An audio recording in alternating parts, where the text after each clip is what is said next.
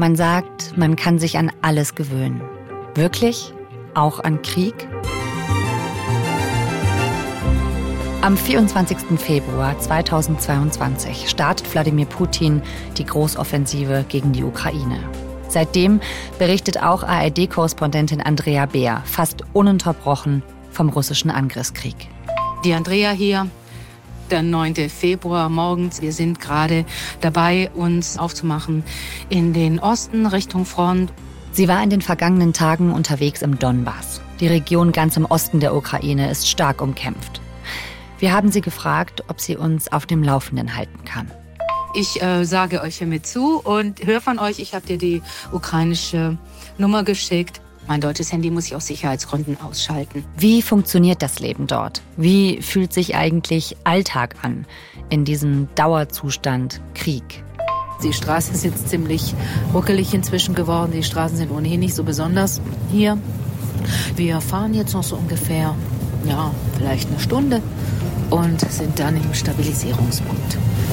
Ihr hört 11KM, der Tagesschau-Podcast. Ein Thema in aller Tiefe. Mein Name ist Viktoria Kopmann. Heute ist Freitag, der 23. Februar. Morgen jährt sich zum zweiten Mal der russische Überfall auf die gesamte Ukraine.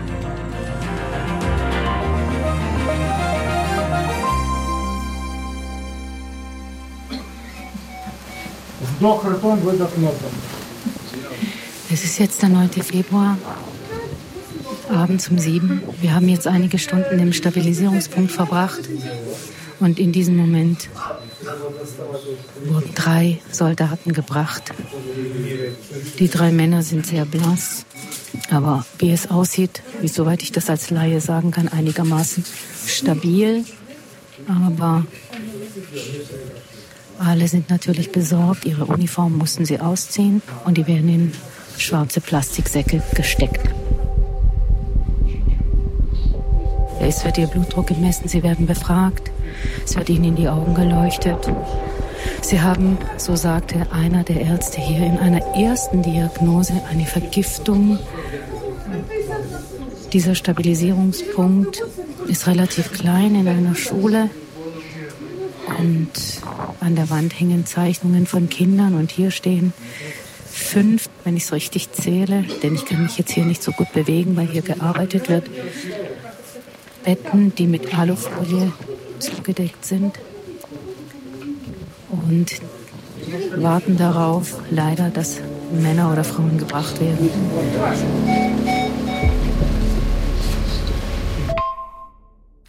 10. Februar in der Nacht, so gegen 1 Uhr. Ich bin jetzt wieder zurück in unserer Unterkunft. Und was die Verletzungen der drei Soldaten im Stabilisierungspunkt angeht, die sind nach Aussagen des Chefchirurgen, der Viktor heißt, sind sie durch Gas vergiftet worden. Also durch den Einsatz von Gas durch die russische Seite, sagte er uns. Vor allem einer der verletzten Soldaten hat wirklich sehr stark gehustet. Er musste sich auch hinlegen, er hat Sauerstoff bekommen. Це отруєння невідомою газовою бойовою речовиною. От хлопці з якимись газами кинули, вони надихались. Das war so ein ganz großer, auf mich sehr ruhig wirkender Mann. Und er meinte, wir stabilisieren hier, also Blutdruck muss stimmen, Sauerstoff muss stimmen. Das checken wir alles. Und dann werden die Verletzten in ein Krankenhaus in der Nähe gebracht und dort kann man jemanden operieren, weiter behandeln oder, wenn nötig, eben auch in ein größeres Krankenhaus bringen, weiter entfernt. А далі вони будуть у шпиталі під наглядом, подивляться за ними. Und der Chefchirurg, der Viktor, der ist extra nochmal zu mir gekommen, hat mich zur Seite genommen und gesagt, ich möchte Ihnen das noch sagen. Der Einsatz von Gas sei ein Verstoß Russlands gegen die Genfer Konventionen und die Uniformen der Soldaten, die werden deswegen in diese schwarzen Plastiksäcke gesteckt, damit sie an eine Stelle geschickt werden können, wo sie nochmal genau untersucht werden. Denn das ist eben nicht erlaubt im Krieg. Auch nicht in so einem brutalen russischen Angriffskrieg, wie ihn die Ukraine eben erleben muss.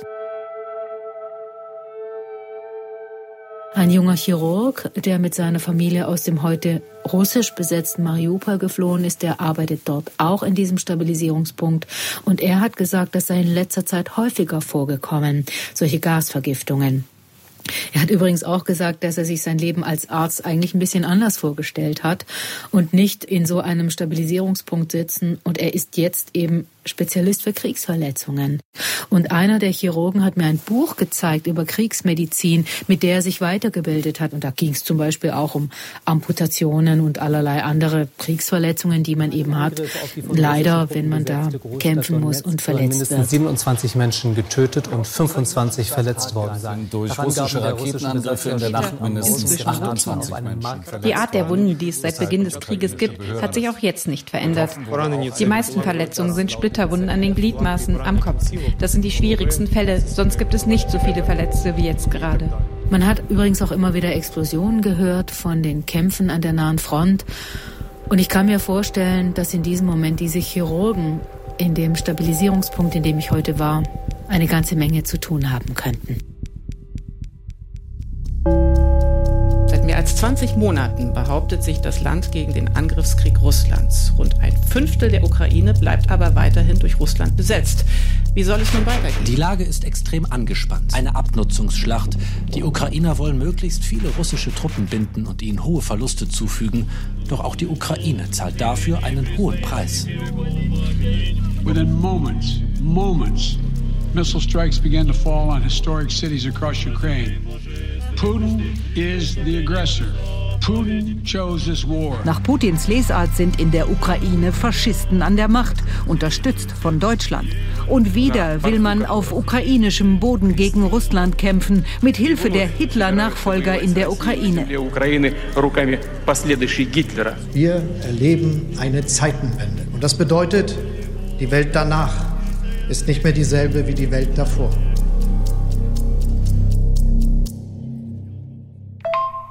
10. Februar, jetzt ist es wieder ziemlich spät in der Nacht. Wir sind gerade zurückgekommen aus der Gegend in Liman. Die wurde Anfang Oktober 2022 nach mehreren Monaten russischer Besatzung und Kämpfen zurückerobert durch die äh, ukrainische Armee. Die Wälder sind verbrannt, die Baumstämme sind schwarz, viele Gebäude sind nach wie vor wirklich Ruinen voller Einschusslöcher, die Straßen sind schlecht, man muss wirklich sehr lange oft durch Matsch und Löcher und rauf und runter fahren. Es gibt sehr viel Militär und Militärtechnik, das man hier im Donbass unterwegs sieht. Das haben wir auch jetzt heute wieder gesehen. Aber das Problem ist, was uns viele Menschen gesagt haben, wir waren in so einem kleinen Gemeindezentrum, wir haben einfach kein Geld, wir haben keine Arbeit, wir können auch nicht so einfach in eine nächste Stadt fahren, denn es fahren keine Busse. Und die Ortsvorsteherin hat gesagt, also wenn man einen Facharzt braucht, es gibt ein Krankenhaus da in Liman, aber man kommt nicht gut hin.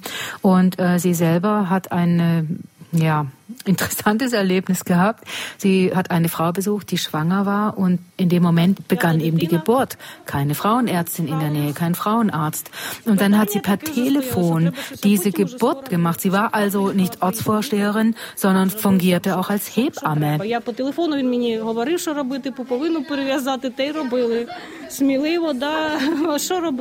Es wurde da in diesem kleinen Gemeindezentrum auch humanitäre Hilfe verteilt. Es kamen viele Mütter mit ihren Kindern, die dann auch zusammen gespielt haben. Es gab auch Stofftiere, die ausgeteilt wurden oder Stifte oder Schulhefte. Also man muss ja alles ist alles irgendwie Mangelware, weil man kann nicht einfach in einen Laden gehen, mal kurz, der alles hat, was man braucht. Und als das verteilt wurde, fiel ein Mädchen auf, das vielleicht so 14 war. Mit einer blauen Strickmütze saß sie da ziemlich still, hatte auch so ein weißes Stofftier an sich gedrückt. Fast teilnahmslos saß sie da dabei und dann hat die Ortsvorsteherin auch gesagt, naja, dieses Mädchen, das war während der russischen Besatzung da und sie hat eben die Zeit im Keller verbracht. Und als die Besatzung zu Ende war und die ukrainischen Truppen die Region zurückerobert hatten im Oktober 2022, da mussten sie dieses Mädchen wirklich überreden, dass sie aus dem Keller wieder rauskommt, weil sie einfach nicht rauskommen wollte und dass sie seitdem sehr große Schwierigkeiten hat. Якось видно, що змінилась дитина. Wenn wir mit den Müttern gesprochen haben, dann äh, haben sie schon gesagt, dass die Kinder die ganze Situation sehr schwer und sehr schlecht verkraften. Sie haben Verlustängste. Sie haben Angst vor lauten Geräuschen. Es gibt ja auch ständig Explosionen. Es ist keine ruhige Umgebung. Dann haben sie große Angst auch oft um Väter, um ältere Brüder, um Onkel, um Tanten, um Mütter auch, die ja teilweise auch an der Front oder in der Armee eingesetzt sind. In einem Krieg, der längst zu einem Abnutzungskampf geworden ist, geht es für die Ukraine existenziell darum, dass die westlichen Verbündeten weiterhin militärische Hilfe schicken. Artilleriegeschosse enthält unter anderem die Lieferung von 36 Panzer- bzw. Radhaubitzen, 120.000 Schuss Artilleriemunition, zwei weiteren Skynex Luftverteidigungssystemen und dringend benötigten Flugkörpern für den Typ Iris-T. It's urgent. Every week we wait means that there will be more people killed on the front line in Ukraine. Alle ist sehr wichtig, äh, dass wir weiterhin dauerhaft und verlässlich die Ukraine unterstützen. Ob und wie viel Munition die Ukraine bekommt, gilt als ein Schlüsselfaktor für den weiteren Kriegsverlauf. Please do not ask Ukraine when the war will end. Ask yourself, why is Putin still able to continue it?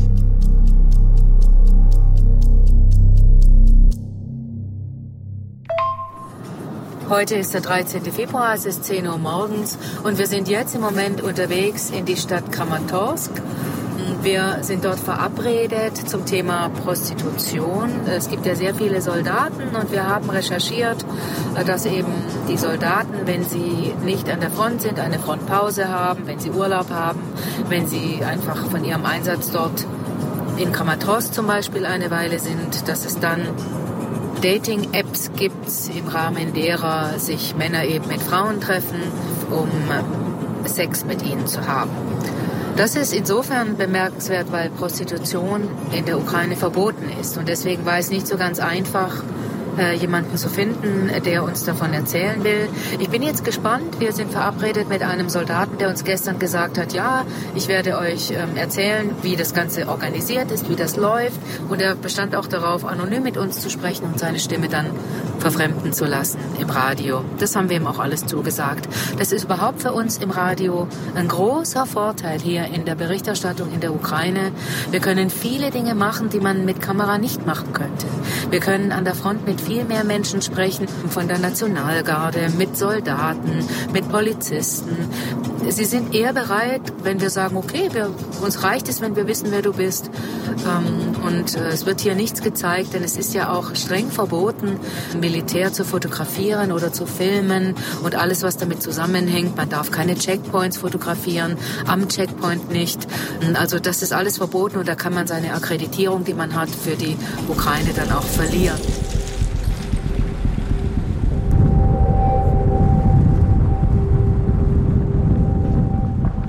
13. Februar um 11 Uhr abends.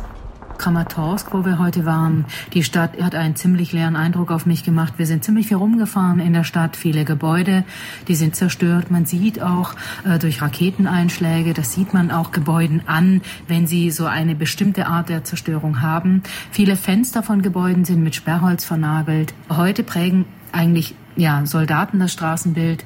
Aber wir haben auch zivile Menschen gesehen beim Einkaufen und wenn wir auf sie zugegangen sind, was mich immer wieder, muss ich sagen, erstaunt, obwohl ich das jetzt schon so oft erlebt habe, die Leute reden mit uns. Obwohl sie nun wirklich denn wir haben Explosionen gehört den ganzen Tag über, also obwohl sie nun wirklich sagen könnten, hey, also ich habe jetzt etwas Besseres zu tun, als mit Radioreportern hier auf der Straße zu plaudern, in Anführungszeichen. Ja, Ja, eine ältere Dame haben wir gesprochen. Sie war ganz schmal, leichenblass und hat ganz leise gesprochen, fast geflüstert. Also ich habe sie kaum verstehen können. Und sie war ganz ernst und sagte, ich war jetzt wieder auf Arbeitssuche.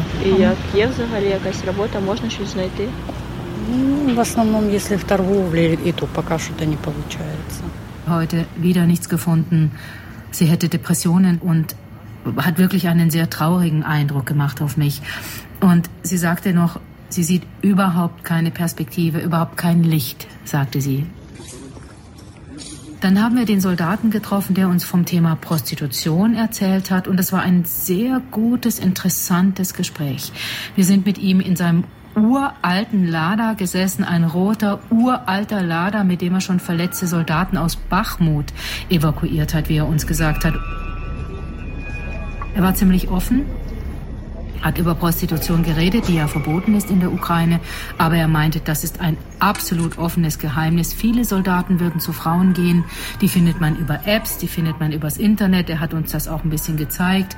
Erst sagte er selber, er würde das alles nicht machen, aber dann wurde während des Gesprächs doch auch klar, dass er auch zu Prostituierten geht.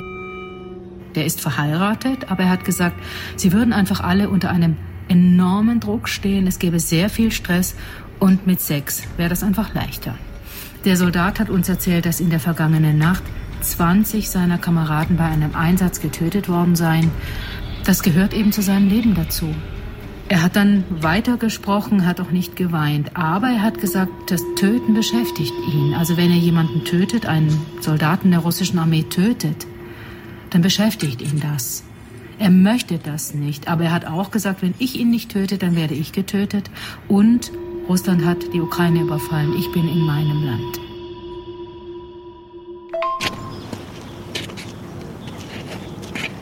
Den ganzen Tag über haben wir Explosionen gehört in Kramatorsk und uns über den Weg spazierte ein zwölf Jahre altes Mädchen. Das hat seinen Hund ausgeführt. Daran sieht man auch, die Menschen sind daran gewöhnt. Das ist natürlich im negativen Sinne eine Gewöhnung.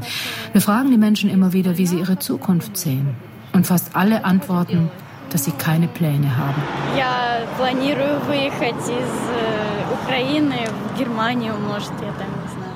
Und das Mädchen sagte, es würde ins Ausland wollen, vielleicht nach Deutschland, aber nach dem Krieg.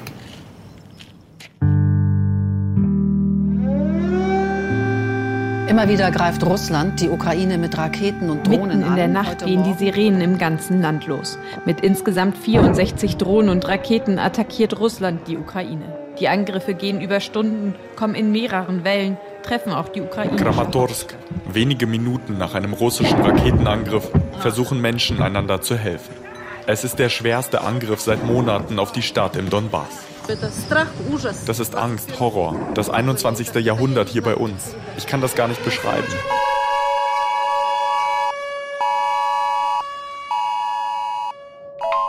Morgen um 6 Uhr. Es herrscht im Moment landesweiter Luftalarm. Ich stehe jetzt am Fenster und vielleicht hört man es im Hintergrund. Jetzt arbeitet die ukrainische Luftabwehr. Es gibt viele Menschen, die inzwischen schon gar nicht mehr in ihren normalen Schlafzimmern schlafen, denn es gibt die sogenannte Zwei-Wände-Regel, dass man zwischen zwei möglichst festen Wänden sitzt, ohne Fenster, dass wenn es einen Einschlag gibt oder wenn es eine Druckwelle gibt, dass man dann nicht von Glassplittern verletzt werden kann. Vor allem viele Kinder schlafen inzwischen wirklich nur noch im Korridor oder in der Badewanne.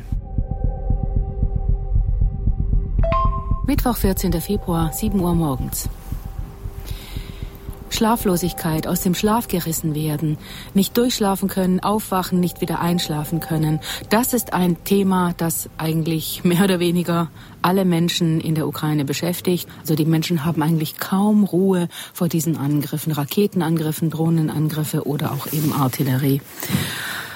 Was passiert, wenn man nachts aus dem Schlaf gerissen wird durch die Alarm-App, was ja gut ist, dann schaue ich in der Regel auf meinen Wecker, dann schaue ich in die Telegram-Kanäle, denn die, jetzt winkt mir gerade der Jakö, Jakö, Aiwam.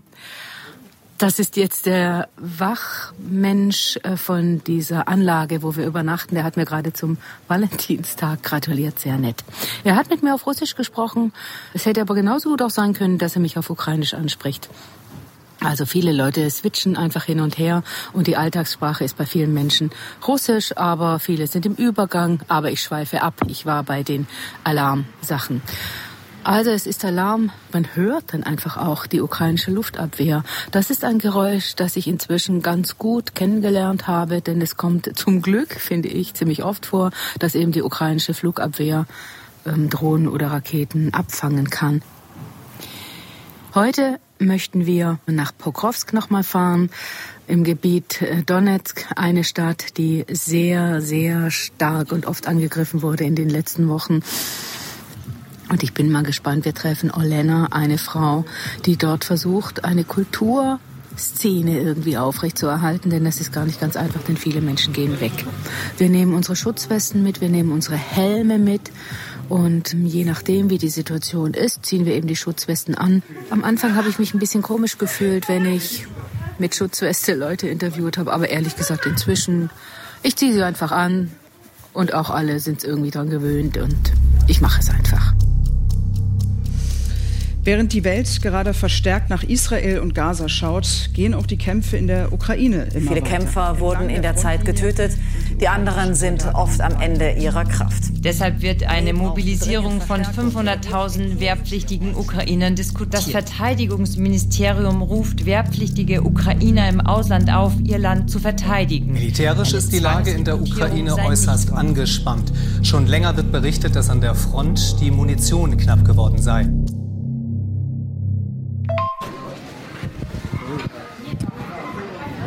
14. Februar, so gegen 15 Uhr. Ich bin im Corleone. Das ist eine Pizzeria in der Stadt Pokrovsk. Und das Corleone ist bekannt dafür, dass man stundenlang warten muss auf sein Essen. Es wäre sehr schön, wenn dies alles wäre, was ich dazu sagen könnte, aber leider, es gab am 7. Januar einen russischen Raketenangriff auf Pokrovsk. Elf Menschen sind dabei getötet worden, darunter eine sechsköpfige Familie. Und auch die Pizzeria Corleone ist damals zerstört worden. Sie liegt im Zentrum der Stadt, ist verbarrikadiert, äh, da steht dran, äh, wir sind umgezogen und deswegen haben wir uns verabredet dort mit Olena. Sie ist auch Journalistin und ihre Kulturevents, die sehen so aus. Sie zeigen Filme, sie machen kleine Fotoausstellungen, sie machen kleine Umfragen mit dem Handy zum russischen Angriffskrieg, zu Binnenflüchtlingen in der Stadt, zu einzelnen Schicksalen und so weiter. Denn viel läuft nicht mehr, sagte sie, und es gab tatsächlich neulich eine Veranstaltung, zu denen überhaupt niemand gekommen ist. Wie viele Menschen nimmt Olena die vielleicht so 50 ist, regelmäßig Tabletten, Beruhigungstabletten, Schlafmittel, Psychopharmaka. Sie sagte, sie hätte neulich mal extra Schwächere sich gekauft, aber dann hätte sie drei davon nehmen müssen. Und das hätte es dann irgendwie auch nicht gebracht. Manche trinken auch sehr viel mehr als gut ist für sie, erzählte Olena. Eigentlich gibt es ja im Gebiet Donetsk keinen Alkohol. Also das ist verboten. Aber es gibt eben einen Schwarzmarkt, der blüht und auf dem bekommt man alles. An den Checkpoints werden sie schon auch gefragt, habt ihr Alkohol dabei? Und sie sagte, ja, wir sagen dann ganz offen, okay, wir haben ein paar Flaschen Wein für uns dabei. Und da würden sie dann eigentlich auch oft durchgewunken. Russland hat erneut Gebiete in der Ukraine mit Raketen angegriffen. Nach offiziellen Angaben kamen mindestens sieben Menschen ums Leben, mehr als 50 wurden verletzt. In Kharkiv und Kiew wurden Wohnhäuser zerstört. Laut dem ukrainischen Militär konnte nur rund die Hälfte der insgesamt 41 russischen Raketen abgefangen werden. 15. Februar, abends um 20 Uhr. Wir sind jetzt wieder zurück in Kiew. Ich bin in der Metrostation der ukrainischen Helden. Hier werden vor allem sehr viele Blumen verkauft. Und wenn man hier durchläuft, da wird man sehr oft angesprochen, ja, möchtest du nicht Blumen kaufen? Sehr populär ist die Kombination Blau und Gelb, also die ukrainischen Nationalfarben. Wichtig ist übrigens, wenn es Alarm gibt, dann dürfen alle in die Metro rein. Also man braucht dann keine Fahrkarte, sondern die Schranken und die Drehkreuze die sind dann offen und jeder kann durchgehen, einfach damit jeder Schutz suchen kann vor russischen Angriffen. Ja, Radiojournalistka. Ich habe eben da oben festgestellt, dass ich meine Metrokarte vergessen habe. Und da habe ich jetzt gefragt, wie geht das gleich nochmal, sich eine einzelne Karte zu kaufen? Habe ich schon ewig nicht mehr gemacht.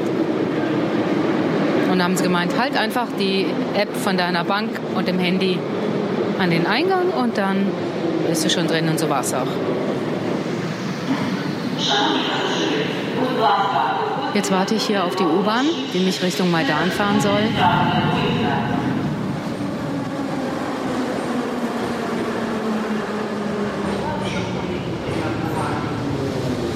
Ich bin in der Nähe des Maidan und in der Umgebung des Maidan gibt es sehr viele kleine Denkmäler, kleine Steine, kleine Kreuze, auch größere Tafeln mit Fotos, mit Fahnen.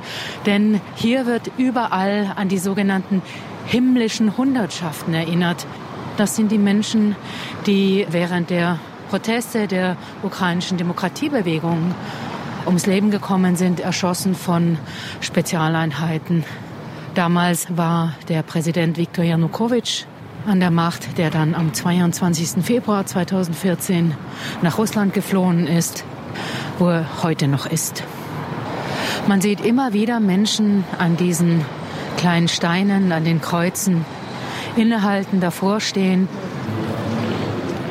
Hier hat vor zehn Jahren ein wichtiger Teil der ukrainischen Demokratiebewegung stattgefunden. Und das ist auch die Grundlage oder mit eine Grundlage der ukrainischen Freiwilligenbewegung, die heute zur Zeit des russischen Angriffskriegs viel dazu beigetragen hat, dass die Ukraine das hat, meine ich zumindest, was man Resilienz nennt. Das heißt die Widerstandskraft oder die Fähigkeit, das auszuhalten, was die Menschen aushalten. Das liegt auch hier auf diesem Platz, an dem jetzt scheinbar einfach nur der Verkehr fließt über den Chreschatik das ist hier mit begründet worden. Es steht der zweite Jahrestag an des russischen Großangriffs auf die Ukraine, der 24. Februar 2024.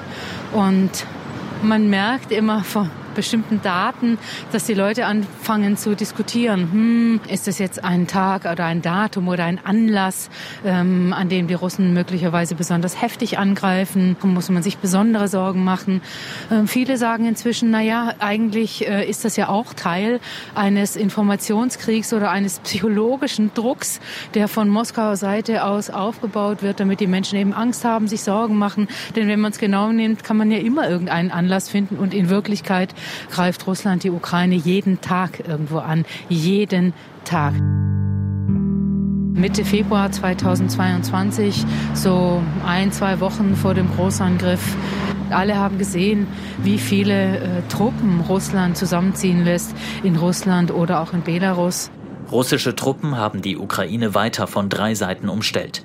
Militäreinheiten stehen bereit. Auf Satellitenbildern ist auch zu sehen, dass in Belarus nördlich der Ukraine Truppen. Für die ukrainische Regierung ist es nur eine Frage der Zeit, wann der Befehl aus Moskau kommt.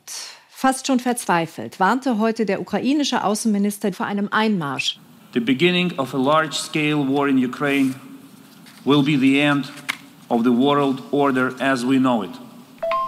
Und es gab ein Café, in das ich samstags ab und zu gegangen bin. Und an einem Samstag im Februar, kurz vor dem russischen Großangriff, bin ich reingekommen. Das war normalerweise proppevoll. Und niemand war da. Einfach niemand. Es war leer. Vielleicht noch ein, zwei Leute. Dann habe ich gefragt, ja, wo sind denn alle? Und dann haben die Leute in dem Café gesagt, die Leute sind weg, sie haben Angst. Das war eigentlich auch so ein Anzeichen, an dem ich bemerkt habe, dass etwas überhaupt nicht in Ordnung ist in den Wochen vor dem Großangriff vor fast zwei Jahren.